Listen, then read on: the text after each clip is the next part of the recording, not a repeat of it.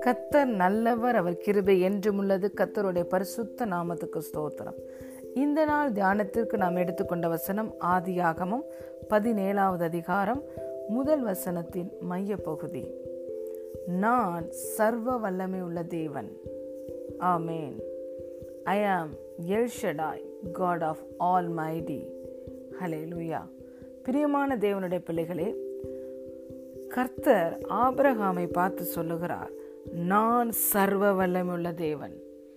தேவனே தன்னுடைய வாயை திறந்து வெளிப்படுத்தின நாமம் எல் ஷடாய் சர்வ வல்லமையுடையவர். சர்வ வல்லமை உடைய தேவன் என்று இந்த தமிழ் வேதாகமத்தில் எழுதப்பட்டிருக்கிறது.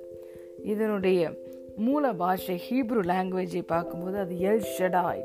He is God of more then NF is God of all mighty அவரால் கூடாத காரியம் ஒன்றுமே இல்லை. இதை நாம் எரேமியா முப்பத்தி இரண்டாவது அதிகாரம் இருபத்தி ஏழாவது வசனத்தில் பார்க்கிறோம். இதுவும் மாம்சமான யாவருக்கும் நான் தேவனாகிய கர்த்தர். என்னால் செய்ய முடியாத அதிசயமான காரியம் ஒன்று உண்டோ என்று தேவன் கேட்டார். இந்த இரண்டு வார்த்தைகளுமே தேவன் பேசின வார்த்தைகள். நான் சர்வ வல்லமை உள்ள தேவன்.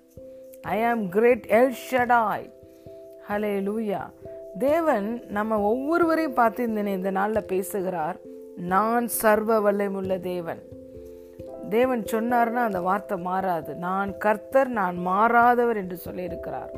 நான் எல்ஷடா என்று அவர் சொன்னால் எல்லாம் அவரால் செய்ய முடியும். All things are possible with God தேவனால் கூடாத காரியம் ஒன்றுமே இல்லை.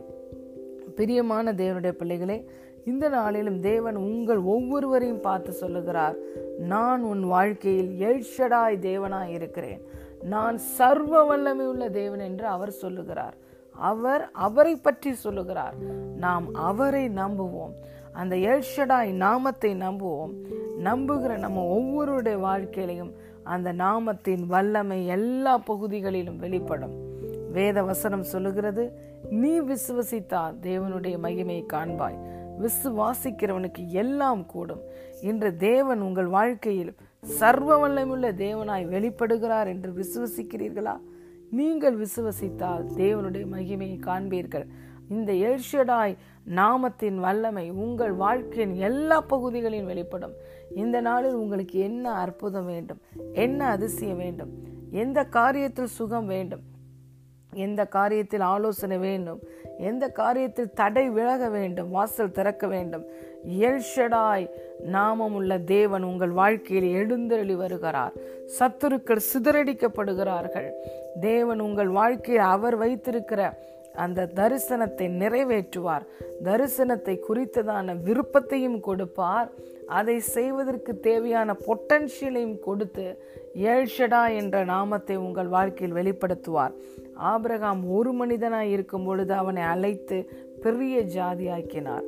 மோசே ஒருவனாய் இருக்கும்போது அவனை அழைத்து பெரிய இரட்சகனாய் மாற்றினார். அலே லூயா தாவீது எளிய மெய்ப்பனாய் இருந்தார். அழைத்து ராஜ சிங்காசனத்தில் உட்கார வைத்தார்.